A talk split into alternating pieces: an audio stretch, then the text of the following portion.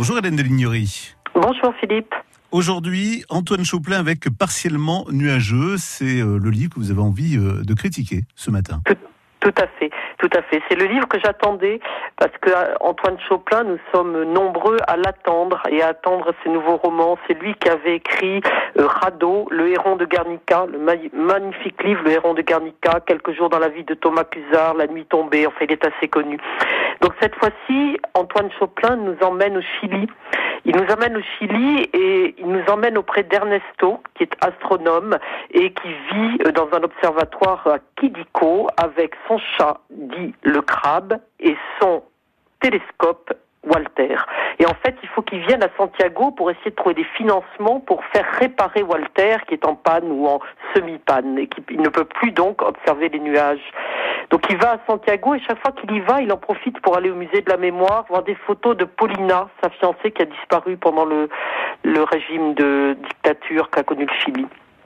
Et puis il est toujours très ému, très bouleversé, et là il rencontre Emma.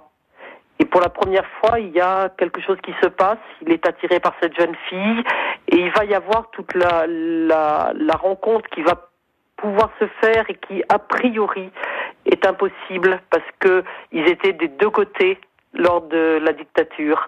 Il y en avait un qui avait perdu sa fiancée et l'autre, je ne peux pas vous en dire plus parce que sinon je dévoilerai l'intrigue. Mais c'est d'une très très grande beauté. C'est empreint d'espérance, comme le fait souvent Antoine Choplin. C'est une écriture extrêmement simple. Et quand je dis simple, je ne dis pas simpliste. Je dis simple, c'est-à-dire que ça a l'air de couler tout seul et en fait, ce n'est que poésie, douceur et c'est un grand, grand bonheur de lecture. Qu'est-ce qu'il y a de partiellement nuageux justement dans ce livre ? Ben, le ciel, au début, il est nuageux et puis il devient partiellement nuageux parce que la rencontre peut se faire, la rencontre peut avoir lieu et donc les choses commencent à s'éclaircir.